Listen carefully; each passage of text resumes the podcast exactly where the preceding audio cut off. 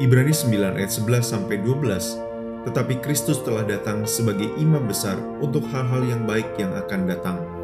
Ia telah melintasi kemah yang lebih besar dan yang lebih sempurna, yang dibuat bukan oleh tangan manusia, artinya yang tidak termasuk ciptaan ini, dan ia telah masuk satu kali untuk selama-lamanya ke dalam tempat yang kudus bukan dengan membawa darah domba jantan dan darah anak lembu, tetapi dengan membawa darahnya sendiri, dan dengan itu ia telah mendapat kelepasan yang kekal. Allah memberi gambaran yang jelas di masa lalu tentang seorang imam besar yang mengorbankan kambing domba demi pengampunan dosa umat Allah. Ada waktu masanya habis dan harus diperbarui kembali setiap tahunnya.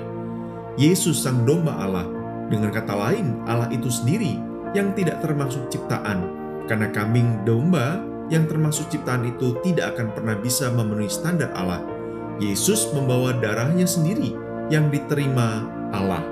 Itulah sebabnya Yesus Kristus imam besar yang memberi kelepasan kekal bagi kita. Bapak pagi hari ini kami mengucap syukur karena kelepasan kekal kami terima di dalam Kristus yang sempurna sebagai korban penembusan dosa kami. Tidak ada satupun dalam hidup kami yang kami bisa berikan yang mampu membalas semua kebaikan dan pengorbananmu itu. Kami juga berdoa untuk hari ini di mana kami rindu menikmati, mengalami Engkau, dan memberikan pujian-pujian terbaik dalam kehidupan kami sebagai umatmu. Kami berdoa untuk hambamu, Pak Roni Serwowora yang akan menyampaikan firman Tuhan nanti malam.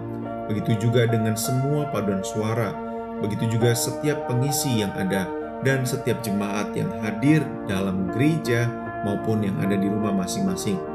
Biarlah kemurahanmu menolong kami, sehingga segala pujian dan hormat yang kami naikkan sungguh-sungguh berkenan kepadamu. Karena itu, berkatilah kami sepanjang hari ini, dan di malam Natal ini, biarlah kasih Tuhan tercurah, damai sejahtera-Mu menolong kami. Dalam nama Yesus kami bersyukur dan berdoa. Amin.